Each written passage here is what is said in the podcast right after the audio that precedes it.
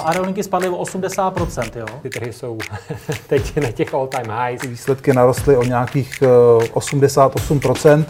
Co vlastně se teďka stalo v rámci uh, SpaceXu, je prostě něco neuvěřitelného. Plyn, uh, emisní povolenky, jakoby v tuhle tu chvíli ten systém je nefunkční. Peníze nikdy nespí, ani ty vaše. Dobrý den, vážení posluchači. Vítáme vás u dalšího podcastu investičního webu. V něm nabídneme to nejlepší z našich videí a také původní komentáře a analýzy domácích i zahraničních tržních expertů. Ekonomika, tradiční trhy a alternativy na jednom místě. Dobrý poslech přeje Petr Novotný.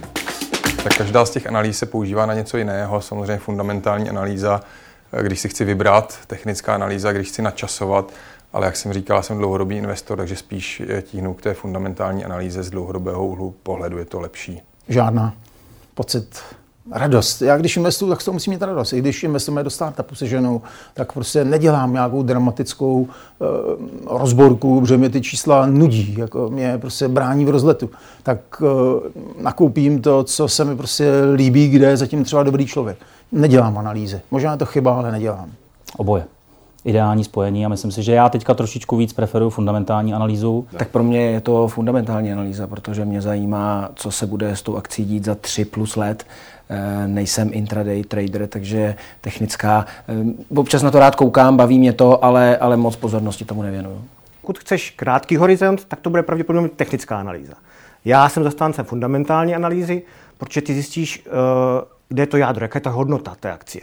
V dlouhém horizontu se dívám zejména na, tech, na fundamentální analýzu, ale když už to chci jako vyladit a říkat si, jestli koupit dneska, nebo za týden, nebo v ráno, nebo odpoledne, tak to technická, ale jako spíš se tím nenechám rozvyklat a dívám se na to zejména fundamentálně. Tak určitě kombinace fundamentální i technické analýzy eh, s tím, že fundament je pro mě eh, tou královskou disciplínou. Co čeká trhy v roce 2022 a jak ochránit portfolio v inflačním prostředí? Poradíme na lednovém investičním fóru. Registrace probíhá na webu investičníforum.online.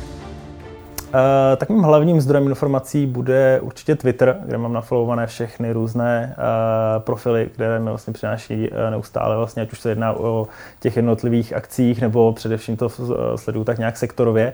A poté využívám především těch volných zdrojů, takže Bloomberg, CNBC, mám tam předplacené vlastně to měsíční předplatné, nemám terminál nebo něco takového, ale a potom sec.gov, tam vlastně ty 6K, 6K 8K, takže ty kvartální reporty. Je to, těch informací je v současné době velká spousta. Ať už jsou to sociální sítě, je to prostě normální internet, protože jsou to listované společnosti, které mají nějakou informační povinnost a ty si klidně můžeš stáhnout jejich kvartální reporty, prezentace, výroční zprávu. Z té výroční zprávy si potom můžeš eh, vytáhnout informaci, co potřebuješ, tabulky, grafy, nějaké multiply a můžeš to potom srovnávat třeba se sektorem.